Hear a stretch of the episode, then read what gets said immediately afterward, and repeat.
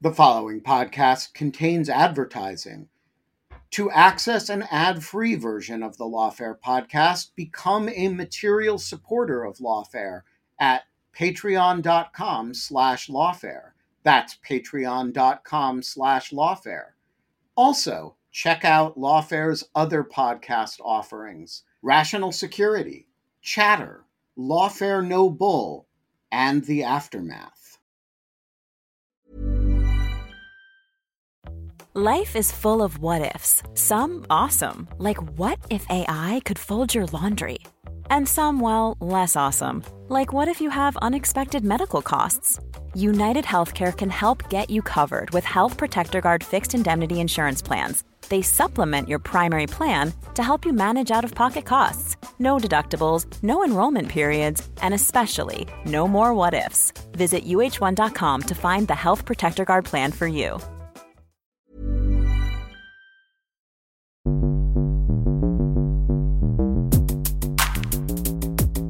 This is Chatter. I'm Shane Harris. This week, journalist Liza Mundy on the history of women at the CIA. women proved uh, sort of over and over that in spycraft, when you're moving around the street, when you're meeting with assets, trying to get people to pass secrets to you or running exfiltration networks, it really does help to have people underestimate you and just think, oh, that's an ordinary housewife. For the Naval Code Breaking Service, there was literally a document that said, new source, women's colleges. and, and, you know, up until then, an educated woman really could just expect to be a school teacher, if that, and only while she was single early analysts who were recruited, they were described as sneaker ladies, as women in tennis shoes, because they worked at desks. They did, they hadn't even been overseas, operations officers, and yet they were pioneering this new kind of intelligence gathering.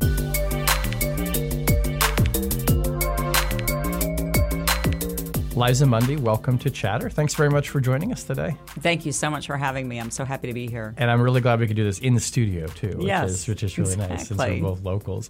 Um, so I have to admit, I was very excited uh, when, and maybe even a little jealous actually, when I heard that your book was coming out, The Sisterhood, The Secret History of Women at the CIA because when I was a young intelligence reporter, starting right around 9 11, I remember one of the first things that I learned about the CIA's history with Osama bin Laden, which surprised me and always fascinated me, um, was that, and your book goes into great detail about this, is that there was just a very large number of women who were involved in the hunt for Osama bin Laden. And that was something that was a story that people.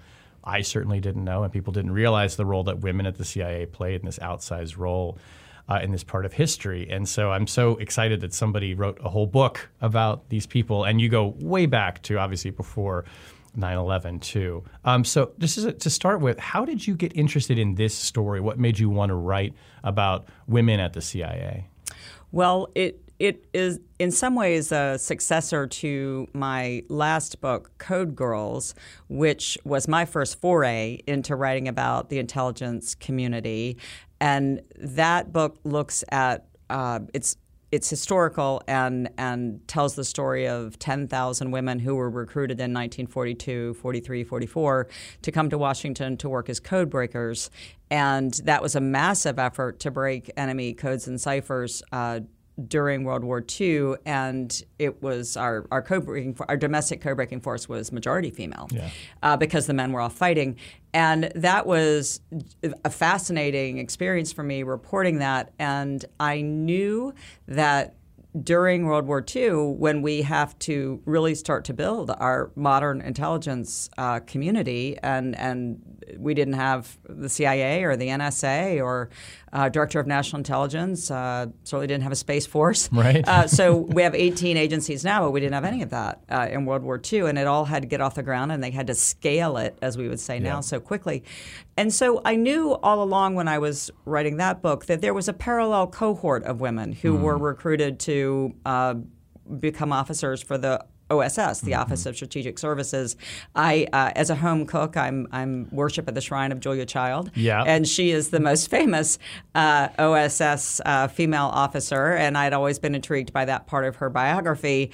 And of course, there were thousands of women who were recruited into into the OSS during the war, and they were often recruited as clerks and secretaries. As mm-hmm. as you know, I, I have a, a, a chapter where I talk about how they were tested and evaluated for, for both their aptitude at filing uh, and retrieving memos, but also at their ability to withstand, uh, to, to put up with uh, being underused and mm-hmm. underutilized and mm-hmm. and uh, brought in very qualified women brought in as secretaries and then during the course of the war they they uh, very quickly ascended, uh, you know, to play influential roles. So I had been interested in the World War II part of the story, and like you, after after Code Girls came out, um, well, in part, this started with a mysterious summons that I got from mm. the hmm. history office at the CIA. Oh wow! And and they reached out, as we say, and and invited me to I wouldn't say an undisclosed location, but a nondescript suburban office, uh, where I found myself meeting with like it seemed like a dozen historians because they uh, the CIA obviously has its own story about women, yeah. women's contributions, and they had recently published a kind of a pamphlet called "From Typist to Trailblazer" about uh, you know sort of somewhat promotional, you know, sure. uh, yeah. about women's role at the CIA, and and along with it, there had been some declassified. There were some documents declassified, which doesn't happen very often. Not at all. Yeah. And and there were it was a a hodgepodge of um, some personnel records of scattered women during the war. It wasn't really clear to me why these particular women had their personnel records declassified, but whatever. And there were some there were some uh, results of uh, various surveys that had been conducted over the years during the Cold War. There was something called the Petticoat Panel in the 1950s, convened by Allen Dulles to figure out why women weren't getting promoted, and um, it was really called that. So, so Amazing. they they wanted to let me know about this, and and they also mentioned Alec Station and 9/11, and just as you say, the women who were. Uh, who were instrumental in the hunt for bin Laden. And but I was looking back at my notes. They said something like, "Well, you know, of course, that will be 20 years before anybody can really write on that, or oh, anything." Wow. So I thought, "Oh, oh okay." And uh, and and why then, am I here then? Right, yeah. right. Well, they just sort of wanted to. They wanted the. Uh, they wanted, I guess, it to be known that well, the NSA has their origin story that's female. Well, ah. you know, we do too. Yep. And and so um, I came back from that and and was thinking about it and still kind of promoting Code Girls. And sorry if this is a longer answer. No, but I love this answer. Yeah. This is great. Um, but then I, I also, sometime later, I got an email from my esteemed colleague Peter Bergen, and it was uh, it was the subject line was your next book. And, and, he said, you know, because Peter really became aware of the female component yeah. of the both the both the hunt for Bin Laden and the group of female analysts who yes. were warning about 9/11. Yes uh, uh, before 9/11 happened, and people like Gina Bennett and Cindy Storer and Barbara Sude, who were calling attention to the threat of Bin Laden and Al Qaeda, and having trouble um, getting the message through in the mm-hmm. big institutional bureaucracy of the CIA. So uh, that was intriguing, and I, I I contacted a couple of those analysts to see if they would talk to me, and the more I started researching both the hunt part that occurs after 9 11 and then the pre 9 11 part, where these women were trying so hard to, uh, to call attention to the threat, uh, I, I, I was talking to them, but I I just sort of put some notices in various um, publications and newsletters saying, "Well, I'd like to talk to any other women who uh, from any yeah. period of time." And I got a surprising number of responses. And once I started talking to women who had served during the 70s and the 80s and the mm-hmm. uh, Cold War, I realized that if you're going to understand why women at the CIA were in a position to be observing this this emerging threat after the collapse of the Soviet Union, but weren't in a position yet in this bureaucracy to really be given full credibility and listened to.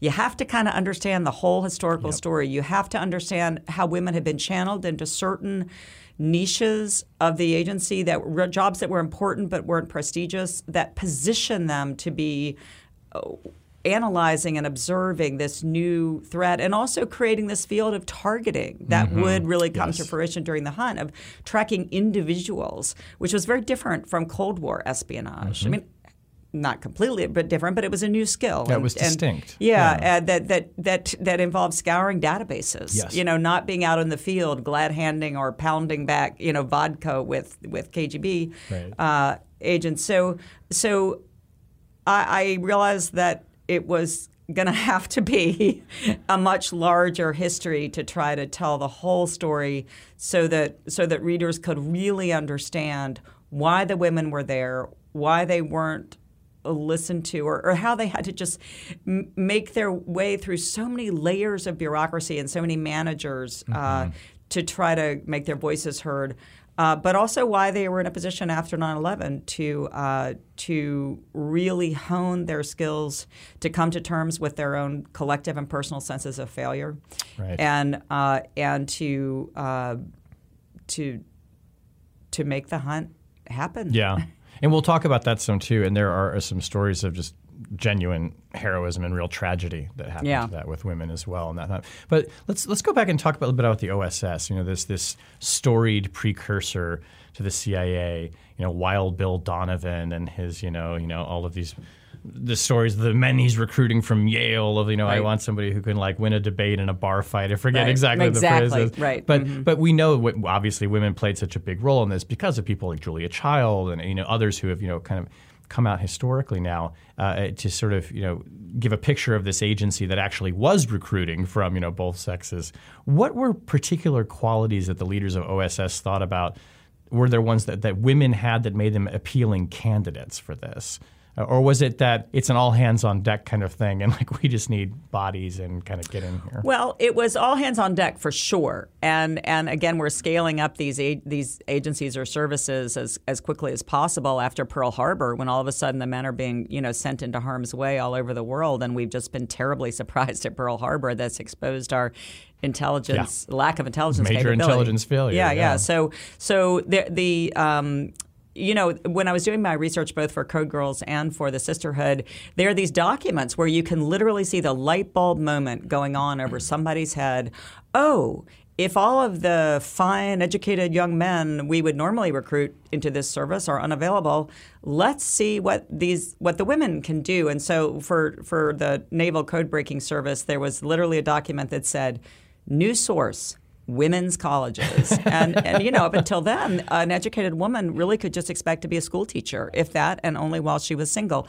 And similarly, there is uh, when, um, when Donovan went overseas to meet with the British spy agency and sort of learn how it was done and model the OSS after uh, the what we call MI6, uh, he he the the British had been deploying women in positions since at least since World War One, and um, often again as clerks and secretaries, but also as keepers of files and keepers of secrets, and and uh, because we forget that these once the intelligence is collected at these agencies, uh, that it, it has to be recorded and it has to be written down. So Yes. so both all, all these services in World War One they were like vast vast archives of file card three by five file card index cards you know with all this incredible information on them. So of course you need women to deal with the pa- do the paperwork Right, 'cause the men won't do that. Right, Yeah. right. so uh, so that so there was apparently when Donovan was taking notes he wrote the word women and circled it. And so that is part of what led to um, the recruitment of women, and and so he also, as with the men of the OSS, he was recruiting from highborn families, you know, the elite, uh, the gentry. One of the women who became a secretary, Eloise Page, was one of the first families of Virginia, you know, Virginia gentry, and uh, and so they were looking for coming from a fine family because they believed what that you're going to be a more patriotic or loyal American. I mean, that didn't necessarily turn out the case with some of the spies during the war uh, who were passing secrets to the Russians.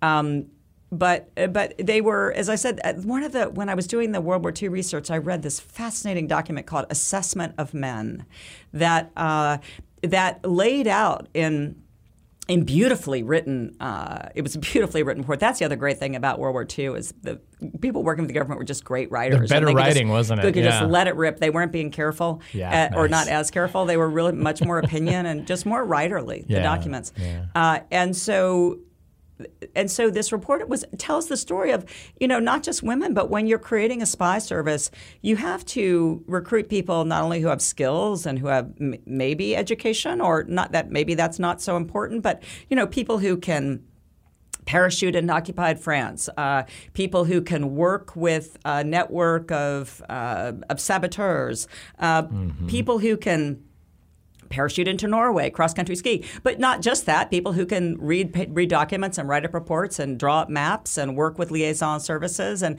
so they needed all these these competencies, but also qualities of character. So the OSS set up training schools, or actually assessment schools, and they would send men who uh, applied or were recruited to test them, f- looking for leadership, looking for the ability to put up with frustration, and they would create these fictional scenarios in which you're you're at a camp in somewhere in Leesburg, Virginia, you know, rolling Piedmont country, and you're standing at a small stream, and and you're they were told the men were told to imagine uh, this is a rushing river, and it, there are cliffs on either side, and and you have a machine gun you need to transport, and you're being pursued by the Gestapo, and you have to pretend that these two by fours are logs or felled trees, and how are you going to create a bridge, you know, to get the machine gun? And here, here's a roll of paper towels. That's your machine gun, and how are you going to get it across? So they created these fictional scenarios where the men could imagine themselves as commandos, and uh, and they and they would be observed to see how who emerged as a leader, who was given, who was listened to, who could figure out how to nail the two by fours together, and and they and they, but then then in the evening when they were having dinner or drinking, they would also be observed who who drank a lot, but who could hold his liquor, and and you know keep his head while others were getting drunk. Uh, and so they were they devised this test for the women as well, where these incredibly they were looking for educated professional women and they found them at a time when there weren't that many. So they have these uh, this again assessment of men talks about most most of the women or more than half of the women recruited were college educated. Only 4% of american women at that time were college educated. So they wanted educated women. Many of them were working uh, maybe in advertising or in new york and and and so they called them in and they put them in a room together and their task was okay here are 10 memos. You need to you need to devise a filing system where they could be easily filed but easily retrieved. And you need to work together to do this. And they were being tested for their ability to work together for their ability to set up a good system. Hmm. And this became so important with targeting. I mean it is a direct line Totally. from figuring out information systems what's a good system where we can record you know where we can keep this valuable information that we have you know ultimately when we're targeting about people and where they are in the world and who they're communicating with and who their confederates are and uh, and you know sussing out alliances. So back during world war ii the women were set to this task and they were being observed for their ability to work together uh, in a competitive situation where only some of them were going to get high uh, high level positions, higher level positions, uh, and also their ability to tolerate again being underestimated and underused. So, uh, so what was your question? No, that- that- that- that's a, well, this is and it, yeah, it kind of yeah, gets how to they that's what what they were looking for. Yeah, I and- mean they were they- figuring out what they were looking Yes. for because then you also like Julia Child. I mean, you have to be able to not get seasick when you're put on Right. a you know when you're put on a slow boat to China. Right, And and right. and she was apparently very calm when they were flying uh, over mountains in China, and she was a jolly shipmate, and she was fun, and uh, and she turned out to be you know very hardy and resilient. So.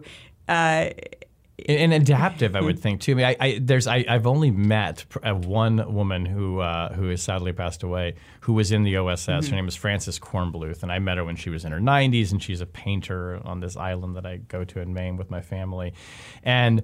When she joined the OSS, she could speak French, and so they put her basically in a position where, when when reports were coming through that were in French, you know, kind of read them, whatever, and then route them to the right people based on what was in the document and she was good at that. And so the one day they said, "Well, we're going to put you on the German documents too." She said, "But I don't speak German." They said, "Well, here's a German English dictionary. You'll figure it exactly. out." Exactly. You'll figure, You'll it, figure it out. out. and that's what they were looking for. Yeah, that is Yeah. act- a great summation. You'll figure it out. Yeah, and they must have found this to be incredibly appealing work too, right? I mean, it's exciting, it's public, it's it's, it's a spy agency. I mean, we didn't yet have an imagination in popular culture of what Right. working for a spy right. agency meant, but right. they must have exactly. found this very appealing. Exactly. There was no, there were no James Bond novels that would come out of the war, uh, and Ian Right. Fleming's uh, participation in the war. But you're right, and and you know, to what you just said, you'll figure it out. Is uh, is exactly the quality they were looking for, and that was really too when I started interviewing women who worked for the clandestine service during the Cold War, who were often hired as clerks uh, or or made to work unpaid as wives. Uh, they figured things out. You know, Yeah. they figured it out as they went along, and uh, and and ultimately rose. You know, to join the class clandestine services Yeah. officers. So that that I mean, I think you really put your finger on the key trait that they Yeah. they, they were looking for, and maybe without even knowing it. Right, right, and, and that becomes probably part of the culture for the agency going forward. I mean, you have this great line too that in wartime espionage, women confirmed the covert value of being underestimated. Right. and that's such a, a great line and an insight that it seems like some of the ways that women could make good spies is that men just didn't suspect that they would be. Right, exactly. They were um, w- one of the great stories that's come out about World War II is the contributions of Virginia Hall, Yes. who was a woman from Baltimore, and actually she wasn't recruited by the OSS. She was in Europe, and she was recruited by the British, by the SOE, uh, because she was she was you know one of these adventurous sort of debutante types. Or she came from Baltimore high society, but she wanted to do interesting things. So she just happened to be in, in Europe when war broke out in Europe, and she was I think she was trying to get out of Spain. Maybe she'd been I don't know if she was driving ambulances or something, but uh, and and and she met a British recruiter who realized that a young American woman we had not yet joined the war could move around unobserved through occupied France as a journalist. And uh, and so she was in Europe, and then she began running exfiltration networks. They put her into occupied France, and she was incredibly resourceful and figured it out, and very good at taking care of of the uh, of the the people who were running these networks, and and and so she she was able to move around unobserved. Um, Except for the fact that she had blown her leg off in a hunting accident and had a wooden leg, and so the Gestapo eventually look, was looking for the limping lady. They would they would look for the woman limping in the street. So, um, but yes, uh, women. Uh, it women proved uh, sort of over and over that in spycraft when you're moving around the street when you're meeting with assets trying to get people to pass secrets to you or or p- picking up secrets or running exfiltration networks it really does help to have people underestimate you and just think oh that's an ordinary housewife of course she has grocery bags of course she has a baby carriage Right. i'm sure there's a baby in It's that the carriage perfect right? cover. yeah. yeah, So there's obviously then there's this transition, you know, from when OSS becomes CIA, and then they moves very quickly into, you know, a Cold War footing. And talk a little bit about that. And and you you write about how in the Cold War, women in the agency were discouraged from having families and from having children. actively discouraged, and one would say barred uh, from really from having children. I mean, this was such a change uh, from World War II, and I've always been interested in this transition. During World War II, the government set up daycare centers for the first time, and they sent recruiters around the country to encourage women. It's okay to put your kid in daycare. You've never heard of daycare, but it's good for children to be in daycare because we need you in the factories, and we need you in the government service, and we need you, you know, sort of running everything domestically during the war. And so, but then after the war, immediately after the war, all that was shuttered. The daycare centers were shuttered because they were was, they were seen as communist. That you know the communists raise their children in collectives. Right. We don't do that in America. And so the women, just as there had been all of these recruiting uh, ads and newsreels and posters to bring women into the workplace during the war, the same propaganda effort was made to drive them home. Okay, ladies, it's time to leave. Thanks Yeah. for your service, but it's time to go back home and have uh, have children. And so uh, the but and that happened, but but it. Not everybody went home, and so uh, somebody like Eloise Page, who had been William Bob Donovan's secretary during the war, she didn't she didn't want to she didn't want to get married right away. And, and and she she was doing really interesting valuable work. Ultimately by the end she was in Europe. She was helping build files on ex-Nazis who were trying to escape. So she was working with liaison, liaison services building the file collection Mm-hmm. that's going to I mean targeting. really the really targeting targeting hunt man hunting and targeting. And so she's like no I like this and I'm good at it and I'm going to stay on. Yeah. And so it was it was like it, it's even hard to evoke how accepted it was that a woman who wanted to stay in government service, particularly intelligence work, uh, could not marry and could not have a family. No, you know, it was believed that no man would would tolerate, you know, having a wife who was working, but certainly having a wife who was working in intelligence, certainly having a wife who was working overseas. And so, as the Cold War unfolded, uh, women like Eloise Page and and I, I also interviewed, a, a, wrote about separately a group of women who uh, stayed on at the NSA and they were working the Russian code system that uh, the Russians had used during the war. It was called Venona. And they worked on that for years, for decades, uh, to figure out code names of who was spying during World War II for the Russians. And all those women remained single. They just gave up. Uh, the ability to have families, they love their work, Yeah. and they, made just a huge accepted contribution too. and they just accepted that this was the price that they had Yeah. to pay. And so, um, a number of the women I interviewed who did fight their way into the clandestine service during the Cold War.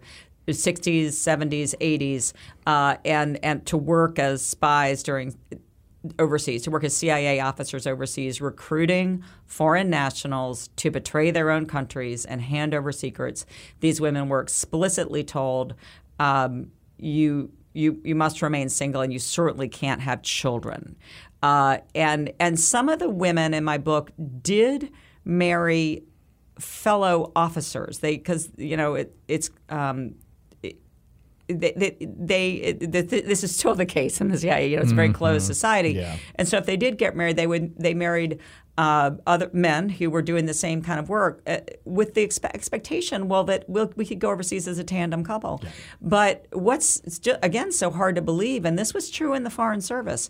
When you married, even if you married a colleague, you were expected to quit, to resign if you were a woman, and that was true in the Foreign Yeah. Service and uh, it was just you that you you were seen as having wasted your training dollars. Well, we trained you, and now you're going to get married, and we're going to quit. And they, the women didn't want to quit, but it was just like the mindset was couldn't just like the institutional mindset just couldn't be open enough to think well yeah she could still do her work but what the woman was expected to do one of the women in my book lisa harper when she uh, was recruited to train as a uh, she wanted to train as a case officer and insisted upon it. But when she married a fellow case officer, she was made to resign. So her career just went ended before it began. It looked like, but she was expected to follow her husband underseas and overseas and to work on his behalf, Right, and on the station's him. behalf under what was called housewife cover. So taking advantage of this inconspicuousness to work for the U.S. government, but you know, unpaid and unrecognized, and her career just stalled for a decade. It's amazing, isn't it? And there, there. I know I've I've read some other books about you know um, recruitment efforts by the CIA in Moscow. The wives were expected to be involved operationally. operationally, and they were trained. Yeah. uh, they were trained to work operationally, and they weren't. You know, they weren't being paid for it. It was a, it was a two for one. Yeah. Uh, the government said, "Oh, "This is great. We're going to get two for the price of one." And she can make the dead drop or the car toss. Uh, Right. She can drive. She can watch for surveillance, and uh, and and women did, and they did it with enthusiasm. And you really needed, actually, when I say they did it with enthusiasm, some did, and it was important for a man to have a wife who was willing to get with the program and felt okay about this, about recruiting foreign nationals put to betray their country and put their lives at risk. Because I remember one of the women I talked to in the book said when she was in Moscow, she talked to one of the wives, and one of the wives was like, I don't. I don't know about this. You know, I have some moral qualms about this, and uh, that was not good for a man's career, and it was also not good for a marriage. Yeah. and uh, and and there's a lot of divorce. There was a lot of divorce at the time. There's still a lot of divorce, and um, you know, when I was talking to Carl Colby about his mother, Barbara Colby, who was William Colby's first wife and followed him all around Europe and then to Vietnam, he talked about during the Vietnam War, the wives started getting qualms and just like you know we're not we're not on board with what seems to be happening in Vietnam. And it did he said you know it did it was problematic for the men's careers. I mean problematic on a lot of levels. Yeah. but it became you know it was one thing to be a loyal, loyal wife in Europe during the struggle against communism but to be a loyal wife in Vietnam when you see how that's unfolding uh, you're like mm, Yeah, yeah, and you really put you put your finger on there's something there too about the moral quandaries of espionage. I mean, when you're recruiting people, you rightly said it. You're you're recruiting them to betray their own country, and so that I could imagine that that would be something that if you disagreed about that in a marriage, that is not going to be something that you can easily put to the side about Yeah. like we have different politics or Yeah. we root for different sports teams. Right, exactly. It's not the exactly. same. This it's is not much like more voting. fundamental. Mm-hmm. And what's also interesting about that is the, the recruitment aspect of it is it was also widely believed at the time. Um, institutionally, and and I these declassified documents, male officers, including some future CIA directors, had no problem uttering this on the record is that women can't recruit. Women can't close that deal. Women are not capable of sitting down at a table with somebody and saying, okay, I want you know I want you to become my asset. I want you to uh, I want you to betray your country. That that just simply it was believed you know that women couldn't work on Wall Street effectively that way. That they women couldn't be rainmakers. They couldn't bring in big clients. I- I- I- this was true obviously in the private sector as well. That they just didn't have the balls or whatever that it took to close that really to make that hard ask and close that deal. And so that was one of the uh, that was one of the biases that for years made it very difficult for women to to join the clandestine service as case officers. So th- this is actually an interesting point you explore in the book too. Is the difference between case officers and reports Right, officers, yeah. and that women found more work, I think more work more easily as reports officers. Mm-hmm. Absolutely. Talk about the different. First, tell us what what are the what are the differences between a reports officer and a case officer, and why was it easier for women to find work as reports officers? Right. So um, those sound like really boring terms, case officers. And so, of course, we usually say spy. And then people at the CIA say, well, we're case officers. We're not really We're not spies. spies. We're not spies. We're just hiring officers. spies." Yes. well, that's right. The other people, the people, the assets that we're recruiting. And like sometimes I'll wonder, like, okay, who are the spies? Okay, the assets are the foreign nationals you're recruiting. You're there's a case officer. So wait. Can we never say spy? You know, in your in your view. But anyway, Yeah. uh, so the case officer, and this was the most sought after position at, at the CIA, uh, the most prestigious, uh, is to be that person who is trained for months and months and months to live overseas, to work undercover, uh, often under diplomatic cover as a diplomat. So to have a day job.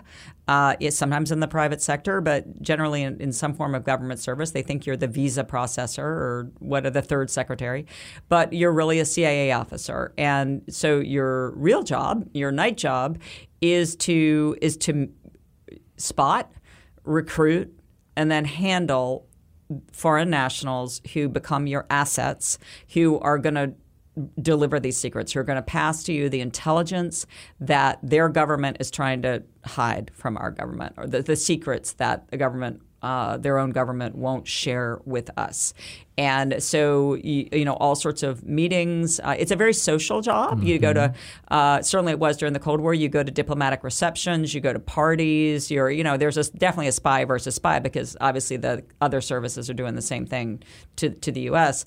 Uh, but you're you're trying to figure out okay who here knows what I need to know, uh, who's got that information, how can I get to that person, how can I recruit, how can I butter this person up without being suspicious. And again, this is where wives were really useful because they could go over and butter up the person's wife, invite him to dinner, social event. It looks you know more natural, and and then and then re- cultivate this person for a period of time, and then finally tell them who you really are and what you really want them to do.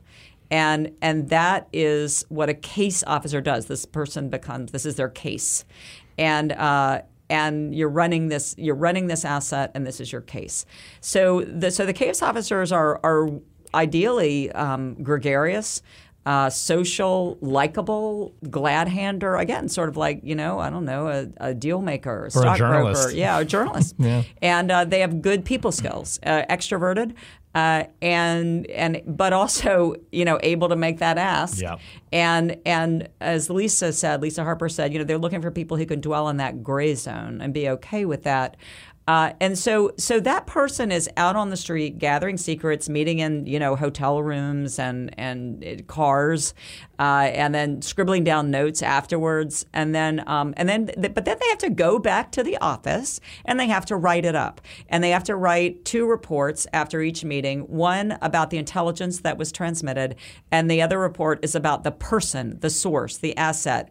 Um, he's you know he's in his fifties. Well, I don't know about his marriage right now. His access still seems to be good, but you know, here's what I know about this person, uh, my asset, and and how his life or his and I would say or her life, but for a long time they were really just recruiting male mm-hmm. assets.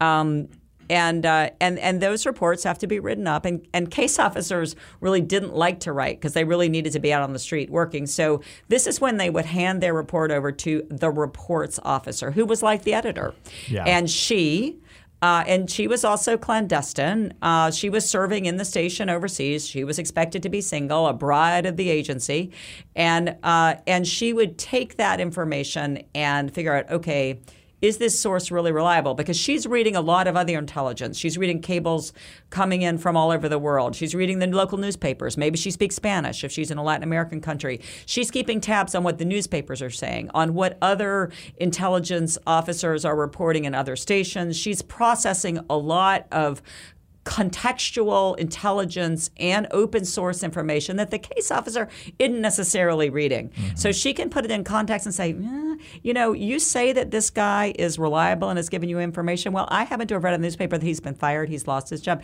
and he's actually just giving you information that is in the local newspaper. Mm-hmm. And I mean, that's that's exaggeration, but but one woman did offer that to me as an example. She said this so-called colonel who still wanted his paycheck from the CIA right, right. hadn't told his asset that his agent, his office officer, a CIA officer, that he had actually lost his job.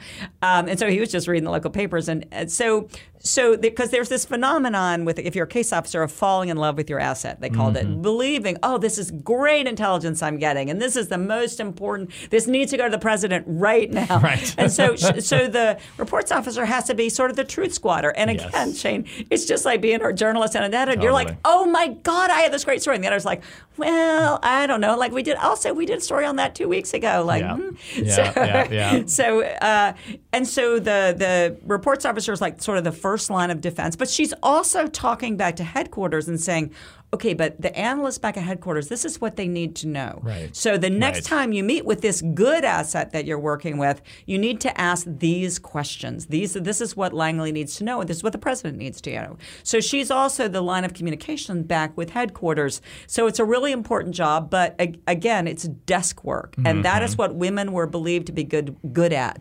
Um, oh yeah, women are careful, and women should work indoors. This is what one reports officer told me. She said, "Well, the women worked indoors and the men worked outdoors. Wow. And that it was believed that that was you know, women are good at communicating. So women would communicate back with headquarters and they would communicate with the the case officers and they would sort of rein the boys in. You know, there was a boys will be boys attitude. Yeah, sometimes the case officers are going to lie or exaggerate what this, you know, the value of this asset, and so the women have to be the the truth squatters. And or like the, or like the mother in that figure. The mother, exactly, yeah. the den mother, the yeah. nurse Ratched, You know, yeah. so killjoy. wagging her finger. Yeah. Right. Hey, it's Ryan Reynolds, and I'm here with Keith, co-star of my upcoming film. If only in theaters May seventeenth. Do you want to tell people the big news? All right, I'll do it. Sign up now and you'll get unlimited for $15 a month in six months of Paramount Plus Essential Plan on us. Mintmobile.com slash switch. Upfront payment of $45 equivalent to $15 per month. Unlimited over 40 gigabytes per month. Face lower speeds. Videos at 480p. Active Mint customers by 531.24 get six months of Paramount Plus Essential Plan. Auto renews after six months. Offer ends May 31st, 2024. Separate Paramount Plus registration required. Terms and conditions apply if rated PG. Quality sleep is essential. That's why the Sleep Number Smart Bed is designed for your ever-evolving sleep needs. Need a bed that's firmer or softer on either side? Helps you sleep at a comfortable temperature? Sleep Number Smart Beds let you individualize your comfort so you sleep better together. JD Power ranks Sleep Number number 1 in customer satisfaction with mattresses purchased in-store. And now, save 50% on the Sleep Number limited edition Smart Bed for a limited time. For JD Power 2023 award information, visit jdpower.com/awards. Only at a Sleep Number store or sleepnumber.com. Hey, Lawfare listeners, Ben Wittes here. want to tell you about the first time I got a report from the folks at Delete Me. It was shortly after I started using the service back in 2022, and they sent me their first privacy report. I have since gotten eight others, and it contained some shocking information.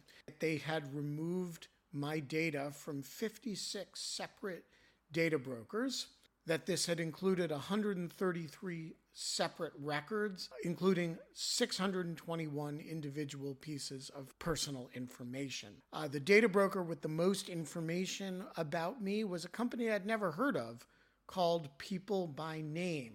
And here's the thing since then, every couple of months, I've gotten another privacy report from Delete Me, and it always contains more information that they have removed from the data brokers about me. In the second report, they informed me they had removed my stuff from 41 data brokers and that the one with the most information about me was called HLEC. I have no idea what HLEC is. So the other day, I got my latest report, and it includes 15 more data brokers with my personal information, 113 pieces of personally identifiable information, Big culprit this time is something called My Life. Well, I want to tell you that they don't have My Life anymore. And that is why I recommend Delete Me. As this little anecdote shows, there's a lot of my data out there, and these companies keep acquiring it and making it available to anybody who can pay. And I have uh, slept a little bit more easily ever since I found a, a, solution to this problem. And I want to stress, as I do every time, that I started using this before Delete Me started advertising with Lawfare.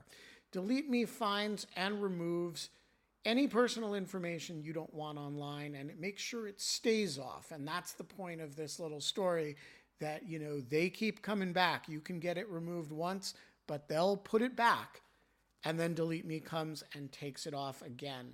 It's a subscription service that removes your personal information from the largest people search databases on the web and in the process helps prevent potential identity theft, doxing, and phishing scams. Delete Me sends you regular personalized privacy reports, just like the ones I've been describing, showing what info they found where, where they found it, and what they removed.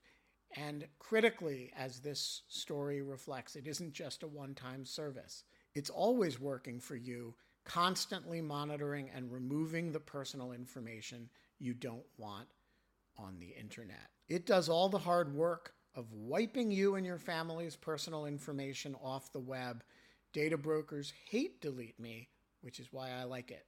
Your profile is no longer theirs to sell. So take control of your data and keep your private life private by signing up for Delete Me, now at a special discount for our listeners. Today, get 20% off your Delete Me plan when you go to joindeleteme.com slash lawfare20 and use promo code lawfare20 at checkout. The only way to get 20% off is to go to joindeleteme.com slash lawfare20 and enter code lawfare20 at checkout. That's joindeleteme.com slash lawfare20, code lawfare20. So, um, so again, these sound like really sort of dry positions, reports officer or case officer, but they were critically important. There was a, a lot of you know arguing and, and and the reports officer said you know because some of these guys the famous case officers the Dewey Clarridge or um, Alan Wolfe you know who were really larger than life figures and a number of them you know up to really uh, problematic activities particularly when it came to covert action they were also and they were all uh, often drunk and they were huge womanizers as we would say i mean yes. it was a clandestine life yes. permitted all sorts of secret meetings and almost anything was tolerated of a heterosexual male yeah, right. overseas. Yeah. And uh, and your threesomes, uh, mistresses, whatever, and uh, and eh, but but the women, some of the reports officers said to me, these guys were also really fun, you know, hmm. like it, it, and in that ways, it's like journalism too, you know, like newsrooms are fun. Yes. And sometimes problematic male bosses with large personalities are actually really problematic, but sometimes, you know, they're fun to be Yeah. around. Uh, and so there was a lot of drinking, a lot of you know collegiality, and and and again a very insular group of people that if you work in the station overseas, you're hanging out with. So, um, so that's a long, wordy answer to your question of the, these two roles Yeah. that during the Cold War in the clandestine service, which involved obtaining intelligence and also covert action. Yeah. Um, there was a real distinction between what the men were believed to be good at and what the women were believed to be good at. And I think that it, it also gave some men who were case officers the excuse to kind of minimize or diminish the work that women were doing, even as reports officers. Yeah. I, when I was reporting on when Gina Haspel uh, was nominated by President Trump to be CIA director and the first woman director in the history of the agency, I remember talking to a man who'd been in the operations directorate, who'd been a case officer. And I, I said to him, I said, well, tell me a bit about, you know, Gina and her background. You know, of course, you know, she was in operations. He was a case officer. And he stopped me and he goes, she was a reports officer. And he said it so dismissively. And it was so shitty. Yeah. and it really was. And I thought to myself, like, okay, hold on a second. Like, I, I get where you're coming from on that, and you're trying to put her work down. You're overlooking, by the way, her entire career that also got to her to this place. But it was amazing how that still persisted, and he just kind of was like, it was like he was putting his thumb on the scale. You And- have just you've just articulated. I mean, again, sorry to interrupt you, but you've just summarized the attitude. There was this elitism that was just pervasive, Yeah. and it wasn't just we're at the CIA we're elite. It was no, we're a case officer and we're elite. And the way that you said that, she was a reports officer, and it is true that Gina Haspel started as a reports officer, and then she battled her way to become a case officer. Yes. And that's what women of her generation, that's how you had to get there. You started as a clerk, you started as a reports officer. And they were like the first women Supreme Court justices. Who, you know, Sandra Day O'Connor famously started as a secretary. Uh, th- th- you know, this this generation of amazingly resilient, resourceful women who were able to switch tracks and overcome that level of Yeah. scorn. Totally. Yeah. Totally. And people who were just, and I think that were, you know, and, and, you know, and it was amazing to me also that somebody was saying this kind of, you know, in this day and age, and after she had accomplished everything that she had, I mean, she'd been, you know, deputy director of operate, deputy to the de- to the, the the DDO. She'd been a senior manager. She'd done all of these things, but like for some people, it was like still like, no, she's just that reports officer. Just that reports you know, and it really that that kind of I mean, it's I think that the agency's changed probably a lot, but it, there is still that kind of chauvinism that persists in a certain class, and I think you're right that it's it is you know case officers. And it's a male kind of thing too. It is the bravado. It is the job, right? I mean, it is- Exactly. it's You're the fighter pilot. Yeah, that's exactly Yeah. right. You're Maverick. Yeah, right. you're Maverick. Right, right. Exactly. It's- you're James Bond. you're James Bond. Yeah. How? Um, wait, can I just say? ahead, I'm sorry. Can I just say one of my favorite little details um, in the book, and I, I hope readers appreciate it, is the the people who worked in the Directorate of Science and Technology who were developing the gadgets and the weapons. I mean, the you know Mm-hmm. the the recorders and all of the fun spy gadgets. You know that like James Bond would be given by Yeah. Q. Yeah. They had a word for the case officers who inevitably would screw up the equipment, and they called them the Jameses. and they said it with the same scorn that the that the case officer would refer to as a as a a reports officer, Yeah. they would say the James is like he's gonna. How is he gonna screw it up? You know, is he gonna drop? Is he gonna drop it? Is he gonna break it? Is he gonna fail to turn it on? Is he gonna fumble it? Is he gonna lose it? Yeah. And so I just love the fact that they referred to the case office, the, the sort of brilliant nerds working in the gadgets Yes. office um, had their own derogatory term for the case office. Their own contempt for the Their people they were working for. That's great. Yeah, so I'm sorry to interrupt you. No, but no, you- that's that's great. I mean, well, and, and Gina Haspel's actually is, is a good is a good turning point to, to talk about. Um, I think you know when women enter this era of pre 9/11 and post 9/11, which is a huge turning point. It certainly was, I think, for her and her career.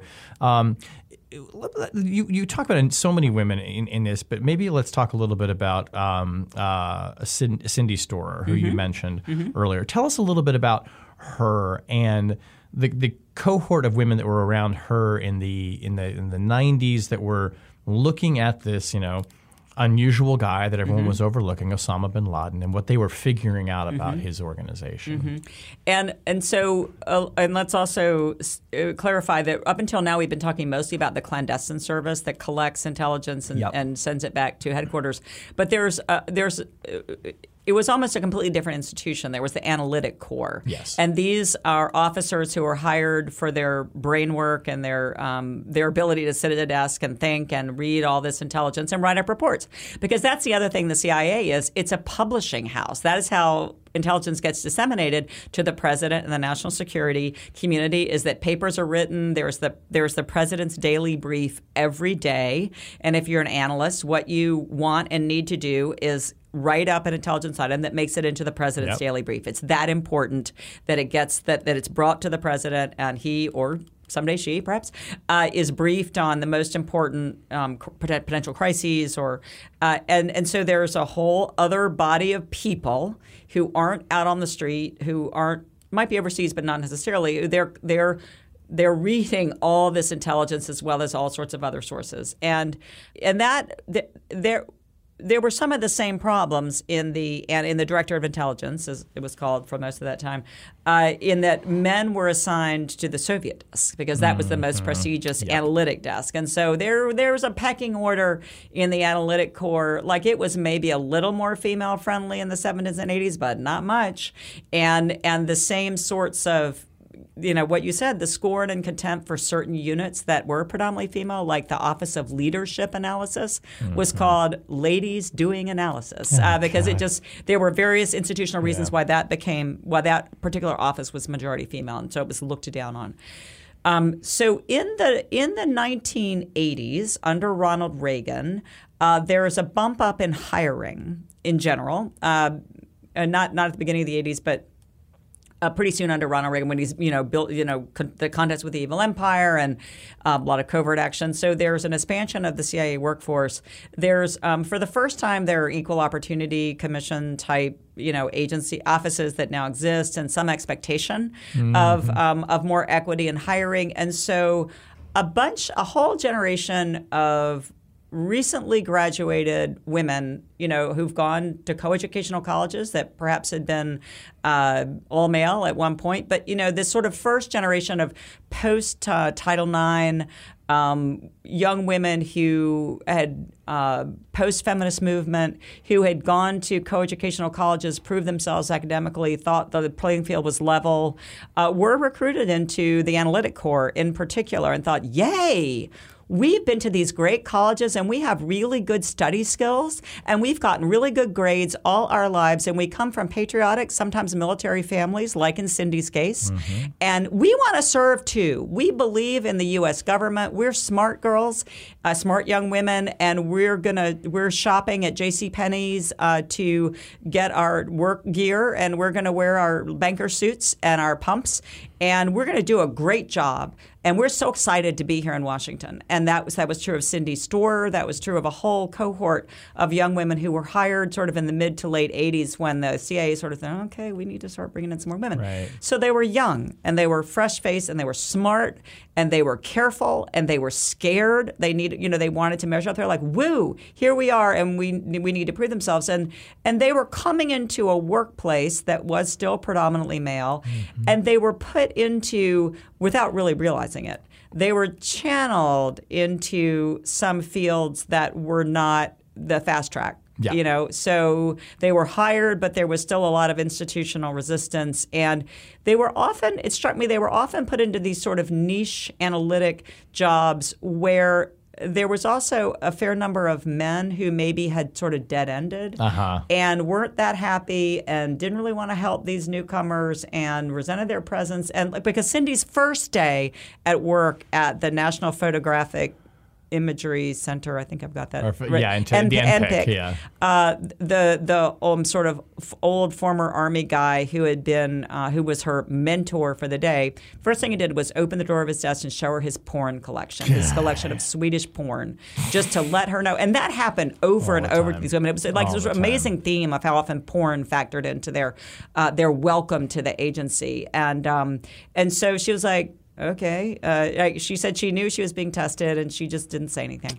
And uh, and so but so they were simultaneously being sort of put in their place. They were being channeled into more obscure fields. In her case, it was she was working at a completely different building, not at Langley. Um, in in a in at, down at the waterfront near the Navy Yard, this imagery um, analysis center had been established to analyze aerial imagery being taken by the U two spy plane, and this this technology that we have been developing, we being the United States, uh, developing during the Cold War to spy on on the Soviet Union and, and other countries to see what they're to look tra- you know, track their missile installations and their uh, are, are are they abiding by these treaties, uh, the trust trust but verify era? Are they abiding by these nuclear treaties that um, you know have been signed? And so Cindy was taught how to look at aerial imagery and make out these shadowy figures and figure out, huh? Is that an antenna array? Like, are communi- new communication systems being set up in this country? Are there going to be some missiles that are on the move that are being transported uh, to places that they uh, that they aren't where they aren't supposed to be missiles? And so she spent several years, as did a number of other women. Um, learning imagery analysis, learning to look really carefully at uh, at puzzling phenomena, uh, at indistinct shapes, and to pay attention to how they change day to day. You know, she would get they would get fresh film every day, and so to track changes over time and and and she was well taught the same the same sort of old farmy uh, old army guys that were uh, that were uh, hazing her a little Yeah. bit were also very good um, teachers. And she she, she learned to think of them as the curmudgeons. And and she learned a lot from them. And she learned how to she said how to tell a story how to tell the story of a particular missile system based on what was happening three years ago. So how to write a compelling uh, how to write up a Yeah. compelling story about what seems to be taking place in whatever country. Sometimes she could tell me the country that she was working on, you know. I think sometimes, you know, they're working on North Korea or Yeah, whatever, yeah, you know, certain, uh, looking at that country itself or what that country might be doing in another country. Uh, and so, um, so learning to be careful, learning to be smart, learning how to um, make your case uh, that something is going on here. Uh, but but also anybody anybody who was put in one of these um, what they regard as sort of backwaters.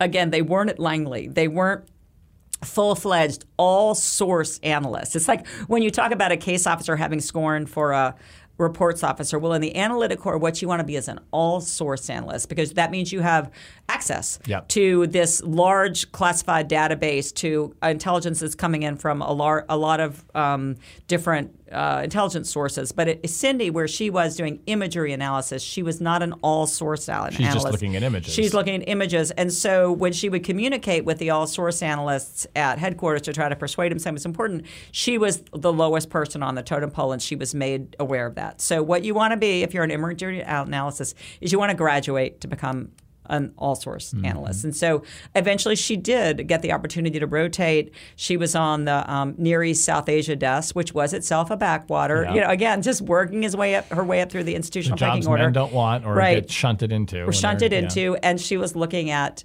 Afghanistan Mm-hmm. in 1989 when the Soviets are being um, are being driven out of Afghanistan by the Stinger missile and uh, and and by you know American hardware and American weaponry and help from the CIA.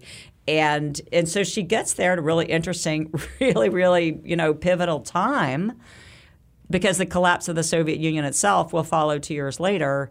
Um, but she's also getting there at a time when, okay, okay, the Soviets have left Afghanistan, so we don't really want to hear about Afghanistan anymore. And uh, that's old news. Like there was something in Washington called Afghanistanism, which was again scorn for somebody who was interested in this obscure patch of the Yeah. world that we don't really care about. And The ultimate and backwater. right? The ultimate backwater. Okay, the, you know the Cold War's, and then in in '91 when the Soviet Union collapses, it's like okay, yay.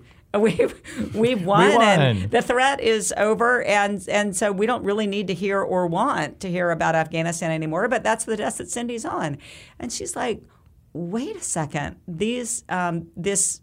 As she she goes and she reads some old papers that uh, some predecessors had written about these this phenomenon of foreign fighters these these um, Islamic fighters who uh, believe in jihad, believe in war against the West and war against the infidel, wherever the infidel, the non believer, resides. And the Soviet Union were seen as infidels also. So they had traveled to Afghanistan from, from all from the Middle East, from Africa, from all over uh, the world to fight, uh, to hang out and be funded by shadowy secret funders and to fight the Soviets. And then after the war, they weren't going home because you know many of them were criminals and they were wanted in their home countries. So they were they were going to training camps and they were going to Africa and they were meeting with other jihadists and and setting up training camps and having communications and and so Cindy starts making sense of bits and pieces of information that she now has access to.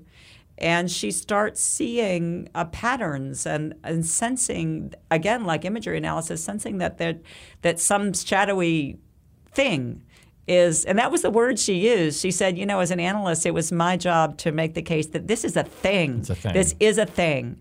And, and to convince people that it's a thing. And um, and and she was up against so much more resistance than I think she realized, and also what is different about the CIA from journalism. And this is important, even if it sounds like boring nuance. It's really not if we as journalists believe that something is a thing, it's important. We can hammer our editor and hammer our editor and hammer our editor, like finally maybe convince our editor who just has to convince maybe one other editor, like, okay, we'll run this story under Shane Harris's name or under Liza Mundy's name. And and if Shane's gotten it wrong, you know, it's like it's his problem, right? It's Yeah. our problem, but but but there's a certain people you have to convince, but you don't have to convince the whole building. Right. And if you're a CIA analyst and you're writing about this shadowy group of people who are communicating with each other in Africa or Indonesia or the Middle East, you got to go to the uh, to the to each geographic desk. You've got to go maybe to the Soviet desk, and then you've got to go to the Indonesia desk, and you've got to go to all these analysts all around the building in order to write one thing. You're writing a corporate product. You're not signing your name, Cindy Storer, to it. You got to you got to get buy-in from everybody who has any stake in the in in in the terrain. Uh, on every word. Yes. And so literally she had, and, and she wasn't alone, she had tennis shoes at her desk uh, to uh, to run. She, you know, if I wanted to, she wanted to write something for the President's Daily Brief, you have to persuade your manager, uh, you have to persuade the, the desk chief, and then you have to persuade all these colleagues. So, okay, so you're, you know, so I think you have done a very good job conjuring the elitism that, that exists. And and it is just really hard, particularly if you're okay. Now you're a 28 year old female who they know you started as an imagery analyst. They know that mm-hmm. you came from over the river. You didn't start as an all-source analyst, and so there are all these what we would call cognitive bias Yeah. now. Uh, these biases that, that click into people's brains. Well, why am I going to listen to her? She works on the Afghanistan desk. She was an imagery analysis. She's a woman. She's a girl, uh, and um, she's not part of our network. And so that's what Cindy was up against as Yeah. she started to piece together, and really also to do a new kind of intelligence analysis. She wasn't reading like a purloined letter. You know, she wasn't reading. Uh, a report that had been handed over by a Soviet asset that was written in intelligible Russian that if we could translate it, it was coherent. You know, she was reading commu- intercepted communications in Arabic using code names and she was looking at travel documents and she got some financial records and she was cobbling together uh, an understanding just from an array of of a new kind of source. Right. Intelligence Yeah. that was not collected through clandestine means, and therefore Yeah. some people in the agency thought it was Right. less valuable. Right, right, right. You, you put it so well. Yeah, and, and stuff from what what's called open sources. Yeah. Um, n- little news articles in in. Uh, in newspapers in, that nobody else had heard of. Or that even like speeches by Bin speeches Laden. Speeches by Bin Laden. Which in when Yeah, which she's yeah, telling you, yeah. this is what we're going to do. Right, and you have this right. great part in the book where when she's talking about that you can see them talking about what Al Qaeda, talking about what their goals are, Right. Talking about the kind of people they want to Right, recruit. right. You can follow the money that's moving around. And there's this moment Yeah. where she realizes this is an organization. This is a bureaucracy. They're they're writing about desk chairs. Yes. They're buying desk chairs. Oh, look, these are onboarding documents. They're signing on the dotted line to Yeah. work for Al Qaeda. yeah, and isn't Yeah. that interesting? Yeah, doesn't that mean something? Yeah, yeah. They're they're yes, they're not funded by a state government. They're not like Hezbollah. Uh, they are they're their own organization. Yeah. And to persuade people in Washington that that was a thing, that that was a thing to worry about. Yeah, they don't have their own military. They don't have uniforms. They don't. Um, you know, they're not. They, they're not a country. Yeah, and, and clearly the entire intelligence community, well, the entire, but the majority of the intelligence community has a blind spot to, you know, Al Qaeda before 9 11 as well. And I mean, it's that only, reason. Yeah, and it's only in retrospect that we Mm-hmm. realize that people like Cindy Storer and others who worked in Alec Station, which was the unit tracking Right. bin Laden, Right. were onto it. Right. And we're figuring it out. Right. And those warnings were just not getting picked up in the system. And there's so many women who, who worked in roles, and we, we can't talk about all of them. Um, but I want to ask you a little bit about another one who this, you know, after 9 11, when everyone realizes, you know, these analysts that were tracking bin Laden were correct and these warnings were, pr- were prescient. Um, Jennifer Matthews, um, you know, who plays, a, tell, tell the story of Jennifer Matthews in, in, in This is, I alluded to, you know, tragic stories in Yeah. the beginning of our conversation, and hers Yeah. really is one of them. So Jennifer Matthews also started as an imagery analyst, and uh, and so she came in, I think, just a couple years after Cindy, and she, um, her friend Kristen Wood.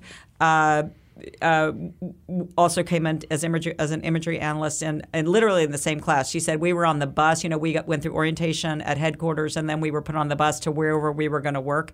And there were four of us there in the back of the bus. It was the last drop off point. This was the imagery, a- you know, analysis center over the river in this stop on the really dangerous Yeah. part of Southeast Washington at the you know in the crack epidemic. Nobody wanted to work there uh, for all sorts of reasons, and so the women became a very tight group uh, who were who were over there uh, across the river doing analysis. And and Kristen remembered the day when Jennifer Matthews came and said, "Well, there's this."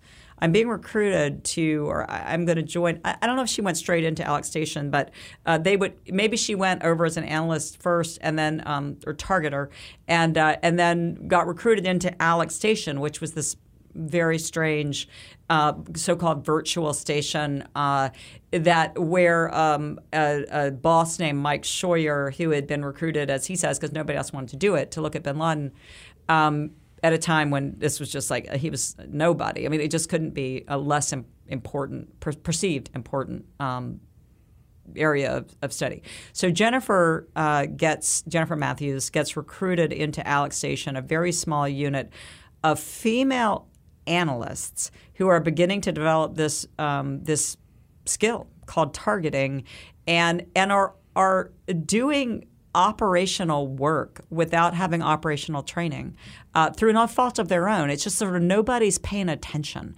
They've they've formed this kind of weird experimental small unit to look at Bin Laden and figure out is he a money man? They, it was thought that he was funding other terrorist groups, and so okay, let's figure out who this guy is.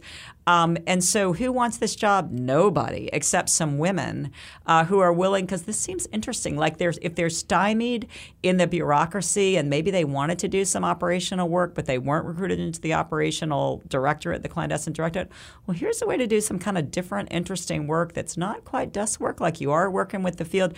You're starting. You know, you're asking case officers overseas. Look, could you could you could you pick up some documents for me? Like there's a lawsuit going on overseas. Could you ask this liaison force to give us that lawsuit or to give us these financial filings? These charities, these um, you know these NGOs that say that they're helping Afghan refugees, but we think they're actually funneling money to Al Qaeda. So could you ask your liaison service to pick up these financial documents so we can say are they really a charity or you know are they actually running arms or, or Yeah. uh, funding weaponry? And so so Jennifer was one of the early uh, analysts who were recruited into uh, this this unit of analysts, but who were communicating with the clandestine service overseas and um, and being looked down on because they were women. They were described as sneaker ladies, as women in tennis shoes, uh, and because they worked at desks. They they worked at desks. They did. They hadn't even been overseas, operations officers, and uh, and yet they they were just pioneering, not just, they were pioneering this new kind of intelligence gathering and this ability to make sense of scattered data and communications between individual people. Again, getting back to Eloise Page and hunting Nazis. Yep. Um, but, but again, these are people who are communicating with other people. And so they're developing the ability to say, okay, person X in one country is communicating with person Y, and we know this because we're intercepting their communications, or at least we know that they are communicating, and they're they're both communicating with the bomb maker in, in a third location. And oh look, that line's getting darker and darker because they're really talking to that bomb maker a lot, and and so they're doing you know what what software can now do Yes. instantly. They're doing in a very laborious way. So they're understanding who's communicating with whom, who's traveling, how they're traveling, who they're working with, uh, what communication systems they're tapping. And so Jennifer Matthews um, was was one of the primary people. Uh, in that small unit, who was building the agency's capacity to do that kind of work. And then uh, she stayed with the work after uh, 9/11, um, working as a targeter and and and teaching other officers how to become targeters. And and often these fellow officers were women. They were coming after 9/11. There was this great reshuffling at the CIA and and. And, and officers get thrown into, say, this new targeting effort to track down the terrorists who just are dispersing after 9 11 all over the world. They're leaving Afghanistan and they have to be found again. Even if we knew where they were in Afghanistan, now they're somewhere else. So, so these targeters have to get better and better, and we need more and more of them. And they they're brought in from like the Office of Leadership Analysis, that was regarded as ladies doing analysis. There are all these nuanced but interesting and important institutional reasons why women become targeters, why the targeting corps is primarily female. And so Jennifer Matthews has a personal sense of failure uh, at, at because 9/11 did happen, and the whole agency has a sense of collective failure. But there are individuals who feel that failure more than others, and who are made to feel that failure. With the 9/11 Commission report, these analysts who had been calling attention, like Cindy Storer, they're called out in the report. And of course, that report has to happen. We have to understand why 9/11 happened, why. Um, oh, it wasn't it wasn't stopped, or we didn't know that these these terrorists were going to hijack planes. You know, that, who didn't have an army, who didn't have a military. Oh, they're going to use our you know Yeah, our systems exactly. as weapons. Yeah. Uh, and so there, there had to be a reckoning, but the individual analysts were just devastated and coping with this sense of failure at the same time that they have to make sure there's not a second wave of attacks. Absolutely. And and so the people who knew how to do this are are you know processing tra- their own trauma and yet having to get up every morning to do the work. And Jennifer Matthews was one of them. So she stays, uh, and she I think develops a real personal relationship with bin Laden in the sense of I'm going to get him. I have to get him. I have to get him. And and a very seasoned targeter teaching other targeting officers how to do this work. Um, and and ultimately she becomes base chief at the station and Khost that is um, targeting people for drone strikes. And and and there's this tragic uh, double agent is double agent or triple agent? I think agent? he's actually a triple agent, yeah. right? And so um, you, maybe you can explain the Well, he- triple agent part of Well, it. it's, it's a, we think he's Al Qaeda who has flipped to work for us, but he's Right. actually still working for Al Qaeda, Right. or not for us, Right. but for the for an, that he's betrayed Al Right. Qaeda, but really he hasn't. He's Right. convinced everyone that he has. Right, right. And so the result of this is this terrible um, meeting where he's admitted to the base, he's not searched, he has a suicide vest on, he's welcomed, he's presented with a birthday cake, he Because they think he's coming to give them Right. information. They think he's coming to give the information that's going to enable the CIA to, to, to, to find bin Laden. And, and instead, he blows up the uh, group of, of officers and, and the driver and Jordanian liaison officers. And uh, it's just a horrible, horrible day. I mean, it's just unimaginably tragic. And Jennifer Matthews dies uh, in the explosion. And um, and the, the, the devastation at the CIA, the devastation among the targeting corps, um, because I talked to one of her colleagues, a woman who said, you know, at that point as targeters, we were in various da- very dangerous places overseas doing work that we never knew, you know, that we were going to be doing. We had been training on a desk, but eventually these women were often deployed overseas to work with people, you know, who were in uh, in dangerous locations. And again, they hadn't they hadn't received full clandestine training through no fault Right. of their own. Right. And and so they were doing operational work without really having often had operational training. So the kind of meeting that that Jennifer Matthews and the others are involved in, which is being run by headquarters, you know, higher ups at headquarters Yeah, know how it's going to go own, down, yeah. right? They're not, she's not you know making decisions on her own. Uh, uh, meetings like that are, are clandestine you know, operational meetings. And uh, and so the targeter said to me, she said, you know, we had been basically a lot of targeting officers had been put in very dangerous situations, courting this kind of, she's, you know, taking real risks um, in the post 9 11 period to try to run these terrorists to ground. And so uh, th- this particular targeting officer said, you know, I don't, I don't think we've ever recovered from that Yeah. uh, from from knowing that they too had been in situations where this kind of thing could have happened. But of course, it was the it was the tragedy at Khost that um, that galvanized the agency into okay. You know, we're going to reinvigorate the hunt. We've been distracted by the war in Iraq. Yes. Uh, our resources were taken off, but you know, o- Barack Obama says this has got to tells Director Panetta at the time this has got to be your priority. Absolutely. we're going to get him. Yeah, absolutely. And, And- it's yeah, yeah. you're right. Galvanizing is the word. I mean, it's I think it was the single greatest loss of life for the agency Yeah. since Beirut. Right. And Exactly. the embassy bombing in, Exactly. in the 80s. Yeah. What were there people? I mean, there were there was a lot of after action, obviously, analysis of what happened at Khost and what went wrong, and Jennifer Matthews came in for a lot of criticism.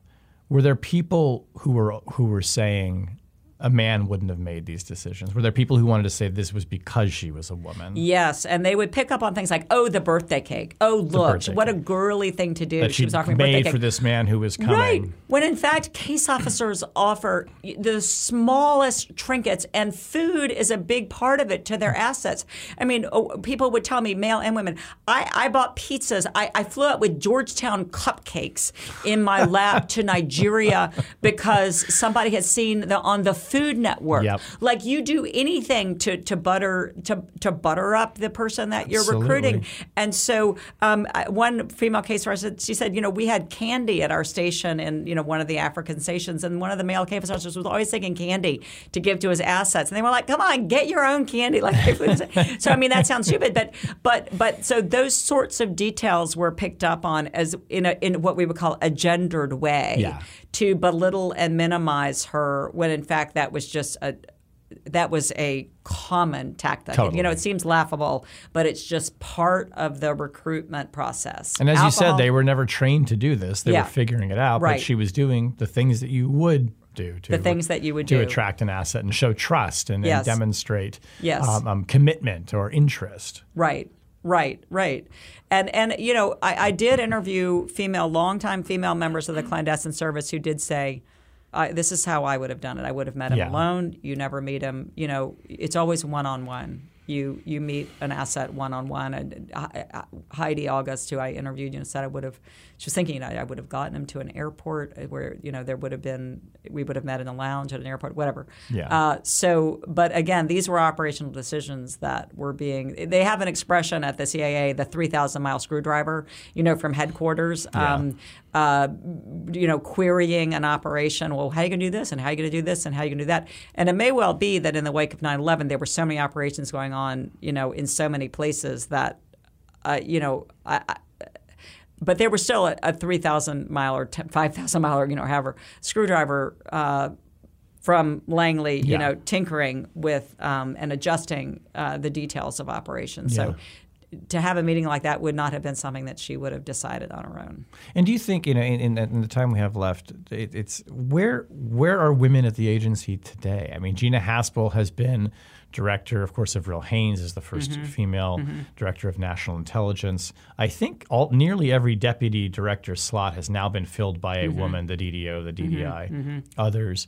I mean, so where is the CIA Yeah. in terms of like what, what women do and can do there? Yeah, yeah, and uh, you know, some people I talked to when when Gina Haspel was director, I think that she had, her, I think uh, there was one point maybe all the deputy directors were women. I think that's right, And and yeah. people did not necessarily see that as um, as. Uh, as an advancement in the sense that historically there were male directors and, and male um, division chiefs who had these groups of loyalists that were female, that women who sort of were their um, acolytes, who had their back, who who helped m- make them excellent and make them good. This is something that male bosses would say often to the female analysts: "You're you make me look good in meetings." You know, so they mm-hmm. would, and and they they felt like Gina didn't have they, they were not men at the CIA who were making her look good in meetings and holding her up in the same way, so that she appoints women to head each directorate, and they were saying like. Where are the men who are supporting? Where's her praetorian? You know, why why is she having to surround herself with Yeah. women, and there aren't aren't some men too? And I, whether or not that's the right way to look at it, I don't know. But they didn't feel like she was getting the support necessarily from the men in the workforce. You know, in terms of where women are at the agency now, it's still tough to be a female case officer overseas. It's tough for a man as well. It's still tough to get your uh, your your, your spouse and your children to follow you if you're a case officer, a female case officer. I talked to Abigail Spanberger, who's a member of Congress, and she was case officer overseas, and she did have a spouse who could travel and work um, remotely and, and and have children, and, and she would go off and you know be incommuni- incommunicado for days at a time and make that work. But even but she even finds that being a politician, being a member of Congress, is more family friendly, you know, than being an overseas. Uh, a CIA officer. She left the the, the agency to, to become you know to enter politics. So I think there are still challenges, but but but there's important advancements. And one thing I want to say about the hunt for Bin Laden, uh, it, many things I'd like to say about the hunt for Bin Laden because it was a group of very seasoned, very tenacious, very well trained female targeters who were the most confident. You know, when they had these meetings around the table, and maybe the CIA director would be there, and and the higher ups, and they would say, "Well, what's your level of confidence that Bin Laden is in that compound?" Some of the higher level officials, maybe who had been through the you know weapons of mass destruction debacle, were like, "Oh, well, we you know we think he is, but we've been wrong before," uh, and it was really the targeters, often the female targeters closest to um, uh, closest to the analysis, who were most confident that he was there. But important, another important diversity measure that uh, that is better than it was before is the ability to have children to sometimes work part time and to still be allowed to stay on an important case. So there's there were in the hunt for Bin Laden, one of the things they had to do, which is similar to what the Venona codebreakers had to do, was go back and look at old evidence, information that had come in 10 years earlier, right after 9 11, that we didn't understand yet. We didn't, uh, certain names that were really important that we didn't yet understand were important. So 10, you have to go back and back and back to mine this data set. There's new information coming in, you know, new people being apprehended. And so to reconsider, to look back at an old data set, we say, wait a second, that name oh, I see that now. That that was a really important. Oh, oh, that's the courier. That- Yeah. Oh my Yeah. God! And so there were so there were you have to go back and back, and you have to reframe how you're going to look at it. So there was a key moment where they said, okay, we're looking for this guy, Bin Laden. Anywhere in the world, and we have all this great communications technology now, and all this, you know, the NSA has some great ability to analyze voice tapes and things like that. So we've got this good technology, but he doesn't use technology. He's, you know, he's offline. He's not using cell phones. He's not on the internet. And so, and so, who's communicating with him? Oh, okay. So, so there was an important reframing. Let's look at. So we need to look at his family members. We need to look at his couriers. We need to look at the communications media. Like, so, let's be strategic. So the, the, the a key reframing was was suggested and paper written by a part-time mother, working mother, who had stayed with the fight, who had been allowed, I use that sort of with quotation marks, to stay in this high, important, high profile endeavor which wouldn't have happened during the 1980s and the 1990s. If, and, and I interviewed Fran Moore, you know, who ultimately became deputy director of intelligence and was deputy director of intelligence during this. Uh, during the hunt for bin Laden. And she, early in her career, when she insisted upon having children, was told, well, you can't be a manager Mm-hmm. then. You can't have the high profile accounts. You can't be a manager. And she had to fight and fight and fight. So finally, we were at a moment where, when we're thinking about diversity, we're not just thinking about men and women or letting gay and lesbian, letting, you know, uh, letting gay, gay and lesbian officers work uh, in the clandestine service, or uh, we're, we're not just thinking about ra- racial diversity. We're thinking about okay, somebody is a working parent, but they have incredible skills, and so we're gonna we're gonna keep them on this desk. Yeah. And so I think, and this is important, you know, in terms of the ability to keep your job and have a family life, which a lot of people want to do. Uh, I think it's better. You know, three years ago, finally, federal officers, federal employees got paid maternity and paternity leave. Oh wow! Amazing. Yeah. So so um, I think you know there are certainly uh, in, both in terms of the way women are, are looked at and regarded and certain positions are regarded and institutionally the way they're it, it, it's possible now to continue working uh, when you get married and when you have children Yeah. like that's a newer phenomenon than we than we really realize How much of your own experience as, as a as a professional woman and and someone who's who's worked in a business that has been historically dominated by Yeah. men, how much of your experience resonated with you, or did you find kind of mirrored the women that you were writing about? Yeah, thanks for asking. How much time do you have? Uh, so, all of time it- so much of what of what Yeah. they encountered, I, I felt I had encountered in the newsroom. you You'd know, I came it, to yeah. work for the Washington Post in the early '90s, Yeah. and um, I didn't have kids at the time, but I. Uh, I I remember, you know, first of all, being a foreign correspondent was the the plum job is equivalent of being a case officer, and it was how you became editor of the newspaper. You know, you came up through the ranks that way, and that was just so hard for women. You just couldn't to get your family to follow you. So the so there weren't nearly as many women foreign correspondents, and if they were, they were single women, uh, either at the beginning of their careers and still single, or or just committed uh, to an unmarried life, or they were tandem couples um, who uh, were working together, often two for the price of one and a half. Yeah. Like the like the the newspaper Yes. realized, okay, we'll let you had to be already married because the Post had this anti nepotism thing. So if you if you you couldn't if Yeah. you you you couldn't come to work for the Washington Post if you were if you were married to so you had to have met in the newsroom and Right. gotten married Right. uh, and I there were a so many couple people there like were this. a couple couples like that so they got to go overseas but that Yeah. was so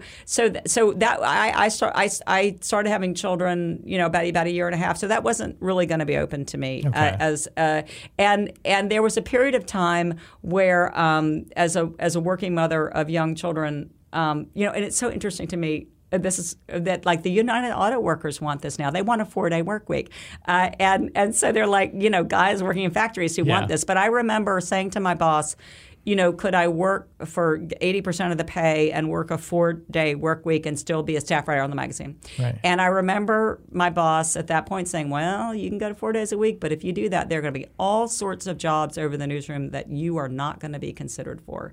Just said it explicitly, and we couldn't work remotely at that time, and and so and and I I do remember, uh, you know. I, I, the moments like that Cindy Storer had. I, I also remember, I you know, I wrote some about reproductive politics. I also during the '90s, you know, I wrote about um, uh, Janet Reno and. and the 90s were this pivotal time when Alec Station was being formed, and there was a lot of confusion about gender roles and Yeah. things. And I had written about a lot of that. But um, I remember I was also writing about the anti abortion movement and reproductive politics. And I remember uh, a higher up very nice, uh, uh, a highly placed um, man in the newsroom who uh, said, you know, you write about like abortion and things like that. Like, as that was sort of a niche topic, and and and he didn't. He, it was. He didn't mean it to be belittling. It was, Yeah. but but it was. It like. It was to him like it was a strange topic and not So that important. Yeah. And like, what has what has fueled the Supreme Court appointments? You know, for the past twenty years. Yeah. Like, what is driving potentially this? You know, this presidential election. and and so, but and my again, colleague Caroline just won a Pulitzer last Ex- year for right, writing about abortion. Right, I mean, right. And so 20 Yeah. years ago, that was seen. That's amazing. It was like following Al Qaeda. You know, it's like, why? Why would you want to learn yeah, about that? That's kind of a girly thing. to- yeah, and so, uh, so there were many points of where I, I felt that I identified. You totally got yeah, it. Yeah. There's so a thanks gr- for asking. well, there's a great line in your bio too that I just love that you wrote. You said at various points she has worked full time, part time, all night, at home, in the office, remotely, in person, on trains, in the car, alone, with other people, in dangerous places, under duress, and while simultaneously making dinner. And Oh, yeah, that's all true. Yeah. it's all true, totally. But I mean, it's, it's, I think it gives people a sense of like, I think one one of the things that you bring to writing about these women is that you've had to go through professional life as a woman, you've had to work in male dominant societies, you've had to do all of these things. I mean, it strikes me, and because journalism and intelligence work is so similar, it probably gave you maybe a keener insight into it than you might otherwise have had. Yeah, well, thank you for saying that. I certainly was very interested in it, and I got to say that when I look at now, when I look at cable news, it's like it's all women. Like, I mean, Yeah. it- and and the same is true in newsrooms and in magazines. I mean, there have been it's been so when you say what's it like at the CIA, I uh, I, I hope it's w- what it's like in newsrooms because Yeah. it's just it's uh, it's remarkable. Yeah, it's. I mean, and we have a, the first female executive editor of the Right. Washington Post. Exactly, now, yeah, Right. Right. yeah. Do you think CIA will have you out to talk about the book? I, I don't know. do. I don't know. I don't know.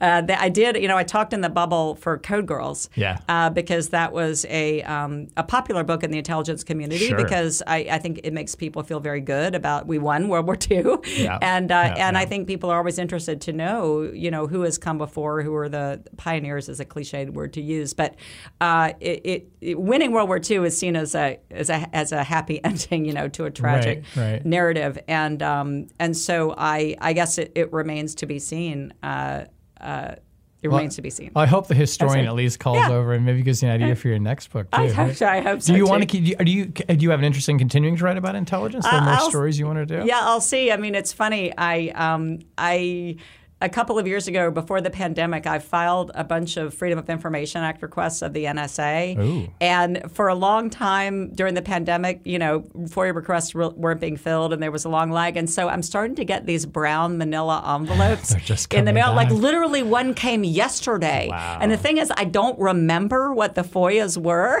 Totally. and so I've got. I haven't had a chance yet. I've got a stack. It's like Christmas presents. I've got a stack of brown Manila envelopes. Uh, from NSA FOIAs uh, on my desk, and so maybe The next book might be in there. Who knows? Yeah. Well, it's our tradition on Chatter for the last question as I reach into the chatter box here and I pull out at random a pre written question. And this is going to be my last question for you. Okay, this is a good one. Oh, journalists like this. Uh, what common misperception about your profession or specialty makes your blood boil?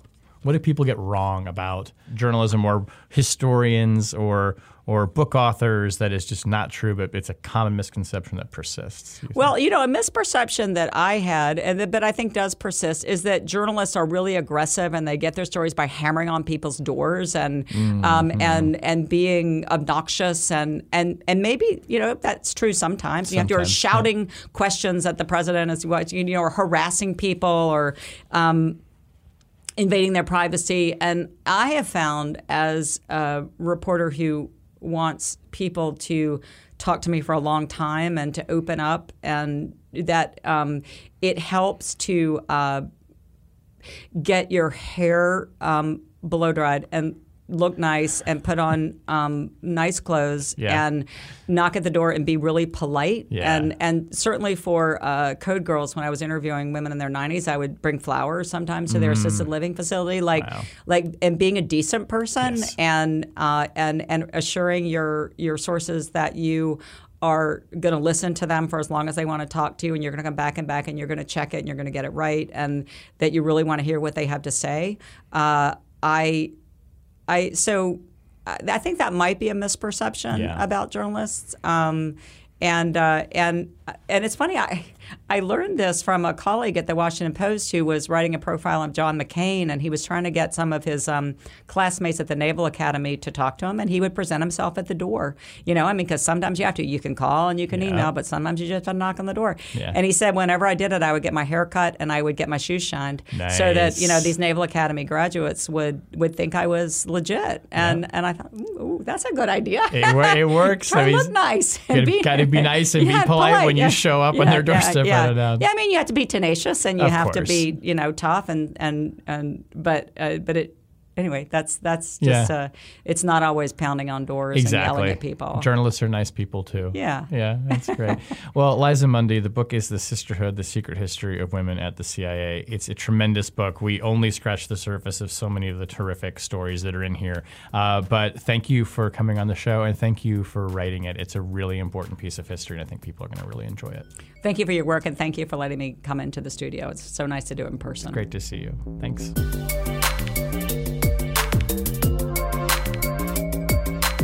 That was Chatter, a production of Lawfare and Goat Rodeo.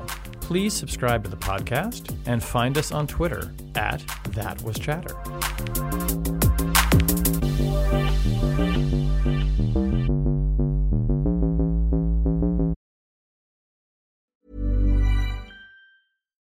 Why don't more infant formula companies use organic, grass fed whole milk instead of skim?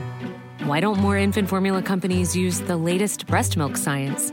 Why don't more infant formula companies run their own clinical trials? Why don't more infant formula companies use more of the proteins found in breast milk? Why don't more infant formula companies have their own factories instead of outsourcing their manufacturing? We wondered the same thing. So we made ByHeart, a better formula for formula. Learn more at byheart.com.